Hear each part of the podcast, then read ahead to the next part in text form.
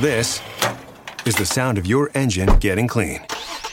Because BP and Amoco gasolines with Invigorate clean deep in your engine as you drive, helping your car run better to take you farther. Fuel a cleaner engine with BP and Amoco gasolines with Invigorate at a station near you.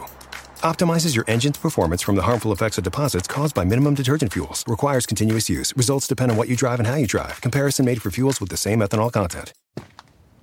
Taking charge of your future starts with taking the first steps. And saving up to $30 a month on Cox Internet with the Affordable Connectivity Program makes those steps easy to take.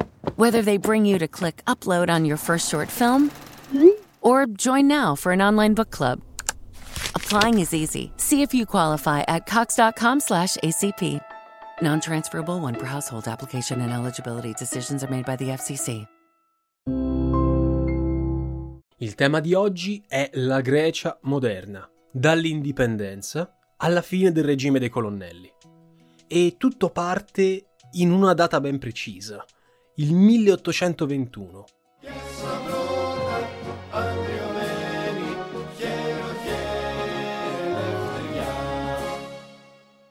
Nel 1821, dopo secoli di dominazione ottomana e parti del territorio occupate anche nel corso della storia da inglesi e veneziani, i greci, popolo che come ben sappiamo sono la culla della civiltà occidentale, si ribellarono ai turchi.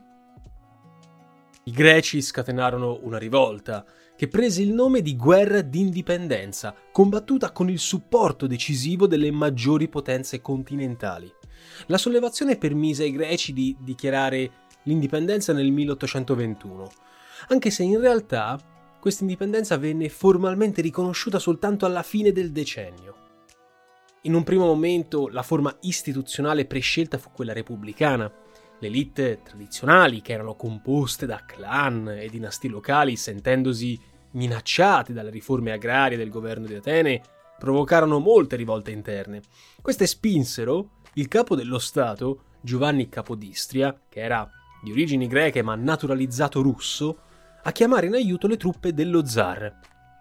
Tuttavia Giovanni sarebbe morto. La sua morte, per via di un attentato nel 31, spinse le potenze europee a favorire un cambiamento nell'assetto istituzionale della nuova Grecia indipendente. Il riconoscimento ufficiale del nuovo Stato greco arrivò con il Protocollo di Londra e con il Trattato di Costantinopoli del 1832. In sostanza, la Grecia, inizialmente nata come repubblica, diventò una monarchia sotto la dinastia bavarese dei Wittelsbach, con Ottone che fu proclamato primo re greco.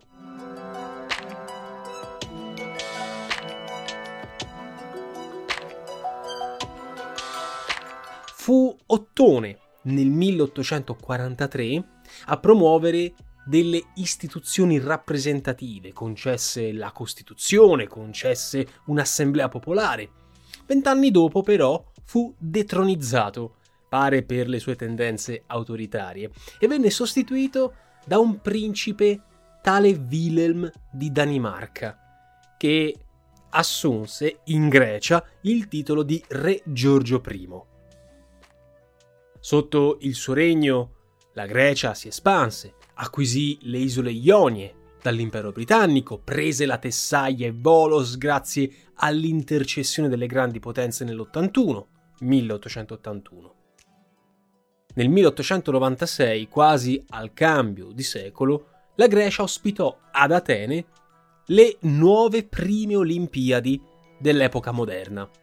Per effetto poi delle guerre balcaniche, qui ci sarebbe un approfondimento da fare a sé stante, vi ricordo gli anni erano il 12, 1912, 1913, la Grecia acquisì Macedonia, Epiro e diverse isole greche, mentre già nel 1898 la Grecia aveva annesso Creta.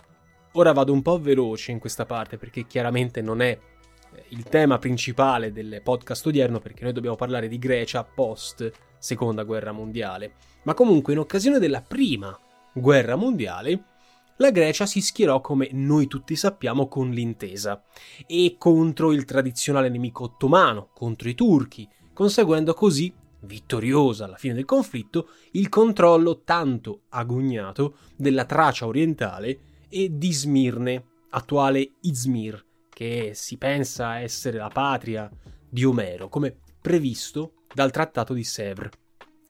La Turchia, stavolta di Mustafa Kemal, non volle però accettare quelle importantissime perdite territoriali e questo provocò un'altra guerra al termine della Prima Guerra Mondiale, la guerra greco-turca, che per Atene ebbe esiti disastrosi.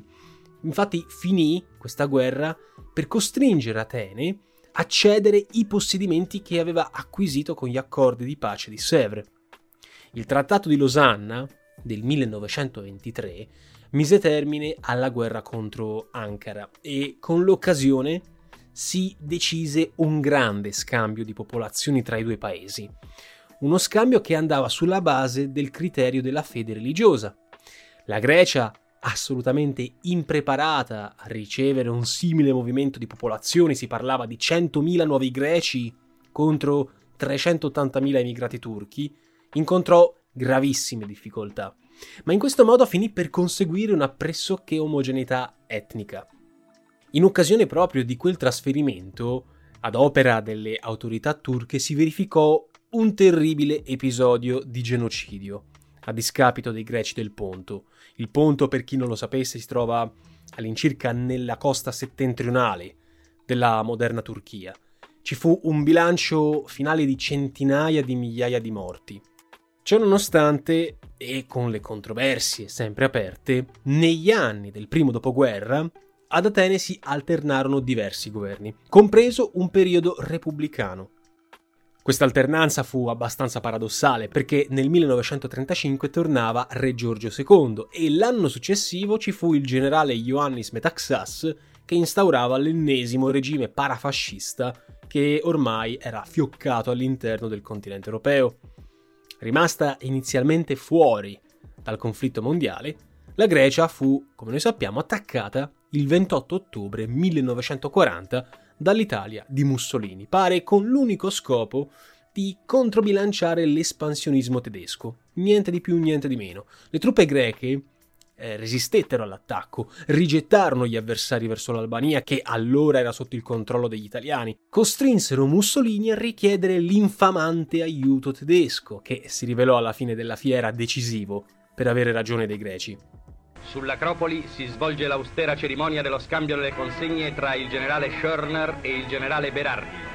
I granatieri di Sardegna e gli alpini germanici rendono gli onori. Così la Grecia inizia la sua nuova vita politica ed entra a far parte del nuovo sistema europeo inquadrandosi nella naturale zona di influenza italiana. In quel periodo il paese fu suddiviso in varie zone d'occupazione, italiana, tedesca e anche bulgara. Secondo alcuni storici, la campagna di Grecia avrebbe ritardato l'attacco nazionalsocialista all'Unione Sovietica di almeno un mese e questo ne compromise in parte l'esito favorevole. Il movimento di resistenza partigiana fu organizzato dall'EAM, il Fronte Nazionale di Liberazione, e dall'ELAS, l'Esercito Nazionale Popolare di Liberazione, di matrice comunista, ma anche dall'ECCA, che era il Movimento di Liberazione Nazionale Sociale, repubblicana, e dell'EDES, Unione Nazionale Greca Democratica, che aveva tendenze liberali e monarchiche. Ecco, come ben possiamo comprendere, con tutti questi movimenti di resistenza partigiana, la Grecia non era un ottimo paese nel quale stare. I nazisti concentrarono la lotta soprattutto contro i partigiani comunisti, si macchiarono di numerosi crimini, pure l'occupazione italiana non fu indolore, compromettendo la fama degli italiani brava gente, come noi sappiamo. La resistenza, ad ogni modo, riuscì a trionfare nell'ottobre del 44, quando Atene venne occupata dalla stessa resistenza, mentre gli inglesi sbarcavano a Patrasso, eh, sulle coste del Peloponneso, agli inizi dello stesso mese. Your home is more than the sum of its parts, and creating a truly extraordinary space is about more than picking the perfect products. That's why the experts at Ferguson Bath, Kitchen, and Lighting Gallery are here to help you throughout the entire process to create a home that's as unique as you are.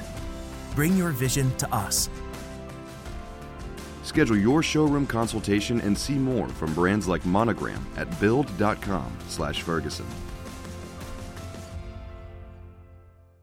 With a Planet Fitness Black Card, you don't just get a great workout, you get a great perk out because your membership is packed with perks. Join for just $1 down and $24.99 a month. Sign up for the Fiat Black Card for $1 down and get all the perks. Deal ends November 22nd. See Home Club for details. Okay, let's roll, dudes! And I'm going 10, 30, 65 in a 45 zone. Yo, why's my gas tank on E? Oh, and hello, officer. Wait, what? I'm losing my license? I'll lose my job. And here come the court costs. Oh, man, that's the thing about pedal to the metal, dude. You speed, you lose. Slow down. Driving is no game. A message from Virginia DMV.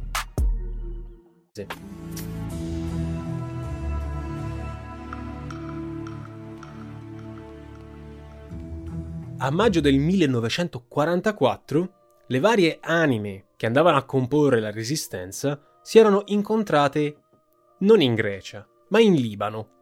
E in Libano i vari membri della resistenza greca avevano deciso, una volta liberato il paese, di dare vita a un governo di unità nazionale, che si sarebbe insediato ad Atene a ottobre dello stesso anno, nel 1944, sotto la guida di Georgios Papandreou.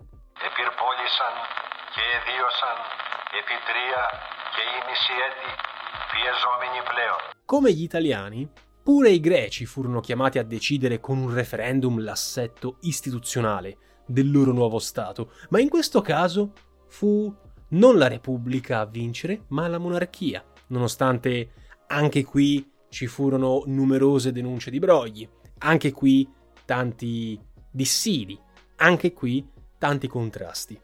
Gli scontri tra le varie anime della resistenza diedero vita già nel 1944, ancora prima della fine della guerra ufficiale, ai primi scontri nella capitale. Ci furono vari morti, mancava in Grecia soprattutto l'accordo sul disarmo delle varie fazioni, fortemente auspicato dagli inglesi per poter pacificare il paese. La guerra civile greca iniziò a marzo però del 1946, causata dal rifiuto dei comunisti di riconoscere la vittoria monarchica. E questa guerra civile durò fino al 1949. Con l'appoggio determinante di Stati Uniti e Gran Bretagna, i comunisti alla fine furono sconfitti ed esiliati. Molti di essi trovarono rifugio in Albania, mentre il partito marxista venne dichiarato fuori legge. Il conflitto interno in Grecia diede un nuovo e durissimo colpo a un'economia già compromessa dalla seconda guerra mondiale e dal periodo di occupazione tedesca, mentre i governi di coalizione che essi andarono a succedere alla guida della nazione diedero prova soltanto di corruzione e di inefficienza. Inoltre, per non farselo mancare, tornarono le frizioni con la Turchia, stavolta intorno a un'isola della discordia della quale parleremo in un video dedicato su YouTube perché lì merita assolutamente di essere vista su carta. Sto parlando dell'isola di Cipro, dove la popolazione, a maggioranza greca, voleva unirsi ad Atene dopo l'indipendenza da Londra. Una scelta che però era chiaramente invisa, osteggiata alla locale minoranza turca, sostenuta da Ankara.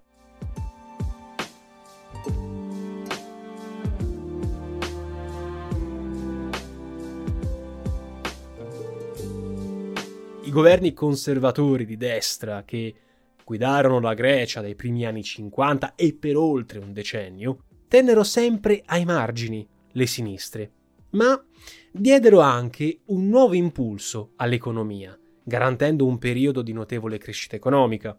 Nelle elezioni del 1964 al potere andarono i centristi dell'UDC, l'Unione di Centro, greca ovviamente, guidati da Georgios Papandreou. Papandreou divenne il primo ministro. Συμφωνούμε με την κυβέρνηση μόνον σε ένα σημείο, ότι η απόφαση, η επιλογή της ένταξης της Ελλάδας Il nuovo esecutivo ebbe molti dissidi con il nuovo re, Costantino II, succeduto al padre nel marzo del 64, perché il re voleva conservare il controllo delle forze armate e chiaramente il nuovo esecutivo non era d'accordo il re cercò di formare un governo composti da uomini di fiducia, eh, nel tentativo che potesse un po' garantirsi la poltrona, tentativo che però non ebbe alcun tipo di successo, avversato dallo stesso Papandreou e da tutta una serie di scioperi e manifestazioni di piazza. Nell'impossibilità di formare maggioranze stabili, il 27 maggio 1967 furono indette in Grecia nuove elezioni generali che, a detta di molti, sarebbero state vinte dall'Unione di Centro dello stesso Papandreou. Il voto però non si celebrò mai. Nella notte fra il 20 e il 21 aprile di quello stesso anno, un gruppo di militari, guidati dai colonnelli Georgius Papadopoulos, Nikolaos Makarezos e Ioannis Ladas, fecero irruzione nella sede dello Stato Maggiore dell'esercito e annunciarono una cosa molto sudamericana. Golpe, senza incontrare praticamente nessuna resistenza. La Grecia è da stamane sotto il controllo dei militari. L'esercito ha occupato i punti nevralgici della capitale, Atene, ha esautorato il governo e ha sospeso le garanzie costituzionali. I reparti dell'esercito sono autorizzati a sparare su chiunque circoli durante il coprifuoco. Tra gli articoli della Costituzione soppressi vi sono quelli che riguardano i diritti civili dei cittadini, le riunioni politiche e la libertà di comunicazione. I collegamenti tra la Grecia e gli altri paesi sono interrotti e dagli aeroporti non può decollare nessun aereo. Allo stesso tempo, altri reparti militari, guidati da Stiliano Spartakos, si impossessarono dei più importanti centri di comunicazione della Grecia, del Parlamento e soprattutto del Palazzo Reale. Le unità mobili della polizia militare greca arrestarono più di 10.000 persone, incluso il primo ministro in carica Canellopoulos e varie personalità politiche e militari che non erano coinvolte nella congiura, ivi compresi i vertici delle forze armate che non vi avevano preso parte volontariamente. I colonnelli golpisti, da cui poi venne coniato il nome di Regime dei Colonnelli, in greco Kathestos ton Sintagmatarchon, mi si scusi il greco, andarono dal re, dal re Costantino all'alba del 21 aprile e lo costrinsero ad appoggiare questa sollevazione, per poi mandarlo in esilio nel mese di dicembre. Secondo altre ricostruzioni, invece, il sovrano era informato del golpe e fu defenestrato nel momento in cui aveva cercato di rovesciare i golpisti stessi, attuando un proprio colpo di Stato a modo suo. In questa maniera, tolto di mezzo il re, si instaurava così in Grecia la dittatura militare, con il generale Georgios Zoitakis in veste di reggente, mentre Papadopoulos divenne primo ministro. Ούτω και τα παραμονάς της 21ης Απριλίου με τον ελληνικών λαών επιβάτην και με ένα πλήρωμα i golpisti in Grecia, sospesa la Costituzione e le libertà personali, ma anche quelle di stampa, le libertà politiche, tutti i partiti, ad esempio, furono sciolti d'imperio, instaurarono un regime autoritario, senza mezzi termini brutale, che dichiarò di ispirarsi ai valori del nazionalismo e dell'anticomunismo. Molti furono gli intellettuali incarcerati in quell'epoca, tra i quali figurava il compositore Mikis Theodorakis, autore di colonne sonore molto famose come quelle dei film Zorba il Greco e Zeta, l'orgia del potere, dove veniva denunciata, in questi film, la nascita del regime dei colonnelli. Contemporaneamente i militari hanno proibito i capelli lunghi, le minigonne, Sofocle, Tolstoi, Mark Twain, Euripide, spezzare i bicchieri alla russa, Aragon, Trotsky, Scioperare, la libertà sindacale, Durkheim, Eschilo, Aristofane Ionesco, Sartre, Beatles, Albi, Pinter. Dire che Socrate era omosessuale, l'ordine degli avvocati, imparare il russo, imparare il bulgaro, la libertà di stampa, l'enciclopedia internazionale, la sociologia, Beckett, Dostoevsky, Chekhov, Gorky e tutti i russi. Il chi è, la musica moderna, la musica popolare, la matematica moderna, i movimenti per la pace, la lettera Z che vuol dire è vivo in greco antico. Theodorakis riuscì a fuggire al pari di molti altri, tra gli altri l'attrice Irene Papas, che come sappiamo si rifugierà in Italia, per tornare però poi in Grecia soltanto dopo la fine della dittatura. Tra gli oppositori più conosciuti possiamo annoverare sicuramente Alexandros Panagoulis, Alekos per gli amici, che fu un militare, poeta e rivoluzionario. Dopo aver disertato in contrasto con questo nuovo regime, Alekos organizzò un movimento di resistenza clandestino, la resistenza greca e fu autore di un fallito attentato dinamitardo contro lo stesso Papadopoulos nel 68. Alekos, arrestato e torturato, fu liberato dopo una breve evasione nel 69 soltanto nel 73 per merito delle proteste internazionali. Eh, a suo carico era già stata pronunciata una condanna a morte che fu comunque poi sospesa dallo stesso regime. Panagoulis morì in un misterioso incidente stradale nel 1976, del quale potremo anche approfondire la questione.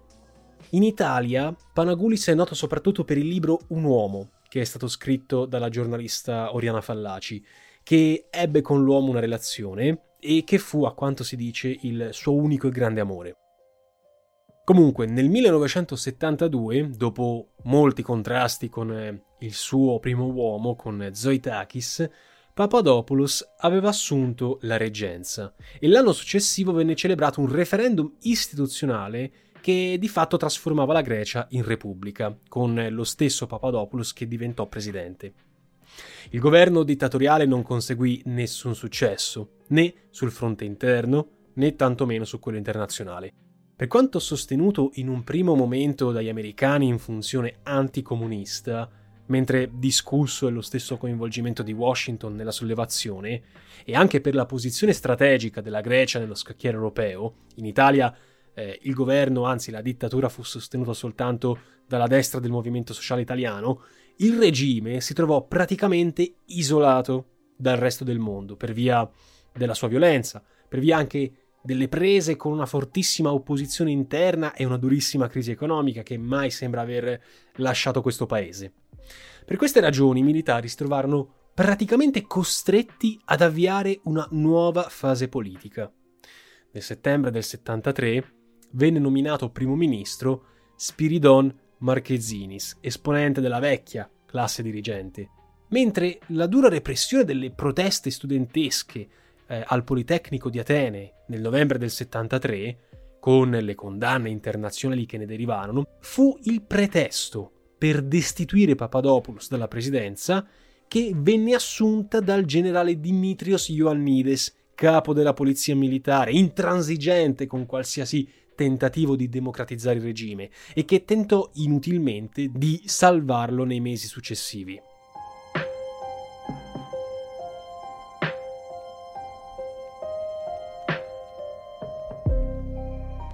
Nel luglio del 74 la giunta militare guidata da Ioannidis, infatti dovette dimettersi. Si dimise, ragazzi, dopo il clamoroso fallimento del colpo di Stato attuato a Cipro, che, secondo i progetti dei militari, che avevano così tentato di sviare l'attenzione della pubblica opinione realizzando un'operazione militare di conquista, avrebbe dovuto portare all'annessione dell'isola stessa. Il fallimento del golpe, al contrario, come ben sappiamo, aprì le porte all'invasione dei turchi, nella parte settentrionale dell'isola, che da quel momento si trovò divisa in due entità politiche distinte, greco-cipriota nel sud-ovest e turco-cipriota nel nord-est. Sono momenti di estrema tensione internazionale. La Turchia ammassa 100.000 uomini sulla costa di fronte a Cipro e alla frontiera con la Grecia. Gli Stati Uniti, preoccupati della possibilità di guerra fra due alleati NATO, mandano la sesta flotta nelle acque di Cipro. Il colpo di mano turco ha successo. La resistenza greca è scarsa. I turchi avanzano nel nord. L'ONU riesce a imporre una tregua e a Ginevra ricominciano le trattative. Dinanzi a quella disfatta sociale, politica e strategica, nuovo primo ministro della Grecia divenne Konstantinos Karamanlis, esponente conservatore e futuro presidente della Grecia democratica, che venne richiamato appositamente dal suo esilio parigino. Karamanlis a sua volta avrebbe dato vita a Nuova Democrazia, forza politica di orientamento conservatore destinata a contendere il potere ai socialisti del PASOK nel nuovo assetto democratico. Le prime elezioni libere dopo la dimissione del generale Ioannides, che fu l'ultimo essenzialmente del governo dei colonnelli, arrisero nel novembre del 74 ai conservatori che ottennero la maggioranza assoluta dei seggi, mentre all'Unione di Centro andarono circa una sessantina di seggi. Nel maggio dell'anno seguente i capi militari del regime dei colonnelli furono tutti condannati a morte, ma la pena fu commutata nel carcere a vita. Nuova Democrazia di Karamanlis rimase al potere anche dopo le nuove elezioni generali, mentre nel maggio del 79 venne firmato il trattato per l'adesione della Grecia, finalmente democratica, alla Comunità Economica Europea, cosa che poi divenne effettiva nell'81. L'anno precedente, nell'80, la Grecia era rientrata nella Nato, da cui era uscita per protesta qualche anno prima. Da quel momento in avanti, la Grecia ha conosciuto così una nuova fase di stabilità democratica fondata sull'alternanza dei principali partiti politici, ma convivendo, nel corso della sua storia recente, con gravi crisi economiche e occupazionali. Come ben sappiamo, particolarmente dura fu quella del 2008, con l'intervento del MES e del Fondo Monetario Internazionale. Ecco, questo aspetto meglio non approfondirlo adesso, eventualmente lo faremo in futuro. Comunque, nella storia più recente della Grecia si sono affacciati nuovi soggetti politici, come Alba Dorata, movimento di estrema destra contestatissimo che ha avuto un certo seguito, per poi cessare di esistere nel 2020, ma soprattutto quello dell'ex primo ministro Alexis Tsipras, con il suo partito Syriza, noto per le sue posizioni contrarie all'austerity imposta dall'Unione Europea e molto più vicine a quelle della sinistra radicale. Ma qui entriamo in un territorio nuovo, un territorio ancora molto dibattuto e del quale conviene forse approfondire e parlare in futuro. Io ragazzi vi ringrazio ancora una volta per questo brevissimo spaccato sulla storia eh, della Grecia, dei colonnelli. Ci sentiamo la prossima settimana con un nuovo episodio. Vi ricordo che questa invece settimana sarò in Norvegia per registrare un video sulla storia del black metal e di quando bruciavano le chiese. Per il frattempo non posso fare altro che ringraziarvi ancora per l'ascolto e dirvi per aspera ad astra. Avete appena ascoltato Storie di geopolitica Nova Lexio e il suo podcast vi aspettano nel prossimo episodio. Per Aspera ad Astra. Your home is more than the sum of its parts, and creating a truly extraordinary space is about more than picking the perfect products. That's why the experts at Ferguson Bath, Kitchen, and Lighting Gallery are here to help you throughout the entire process to create a home that's as unique as you are. Bring your vision to us Schedule your showroom consultation and see more from brands like Monogram at build.com/ferguson.